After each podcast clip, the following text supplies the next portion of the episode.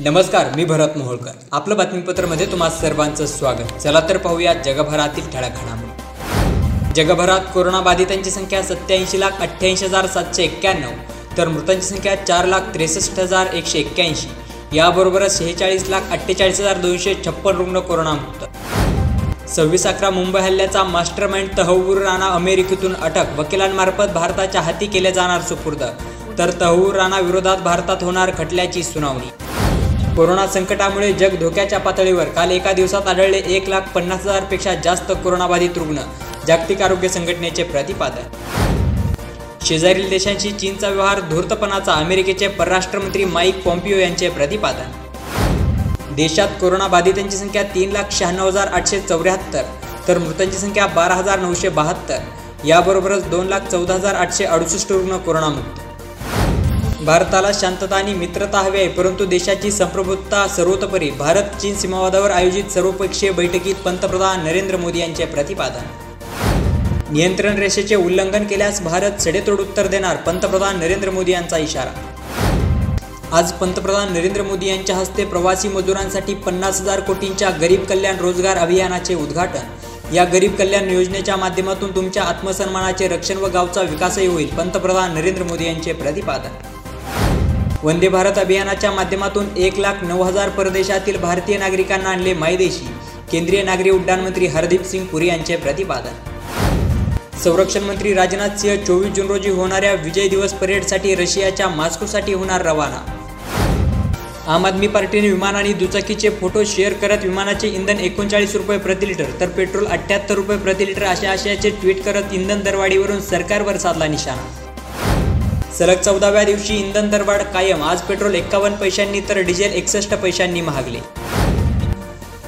जम्मू काश्मीरच्या कुलगाम जिल्ह्यात पोरा प्रदेशात एन्काउंटर सुरू. पोलीस आणि सुरक्षा रक्षकांची कारवाई सुरू. जम्मू काश्मीर पोलिसांनी दिली माहिती. राज्यात कोरोनाबाधितांची संख्या एक लाख चोवीस हजार तीनशे एकतीस तर मृतांची संख्या पाच हजार आठशे त्र्याण्णव. याबरोबरच बासष्ट हजार सातशे त्र्याहत्तर रुग्ण कोरोनामुक्त. राज्यात सक्रिय कोरोनाबाधित पोलिसांची संख्या नऊशे शहाऐंशी. तर शेहेचाळीस पोलीस योद्ध्यांचा कोरोनामुळे मृत्यू महाराष्ट्र पोलिसांनी दिली माहिती.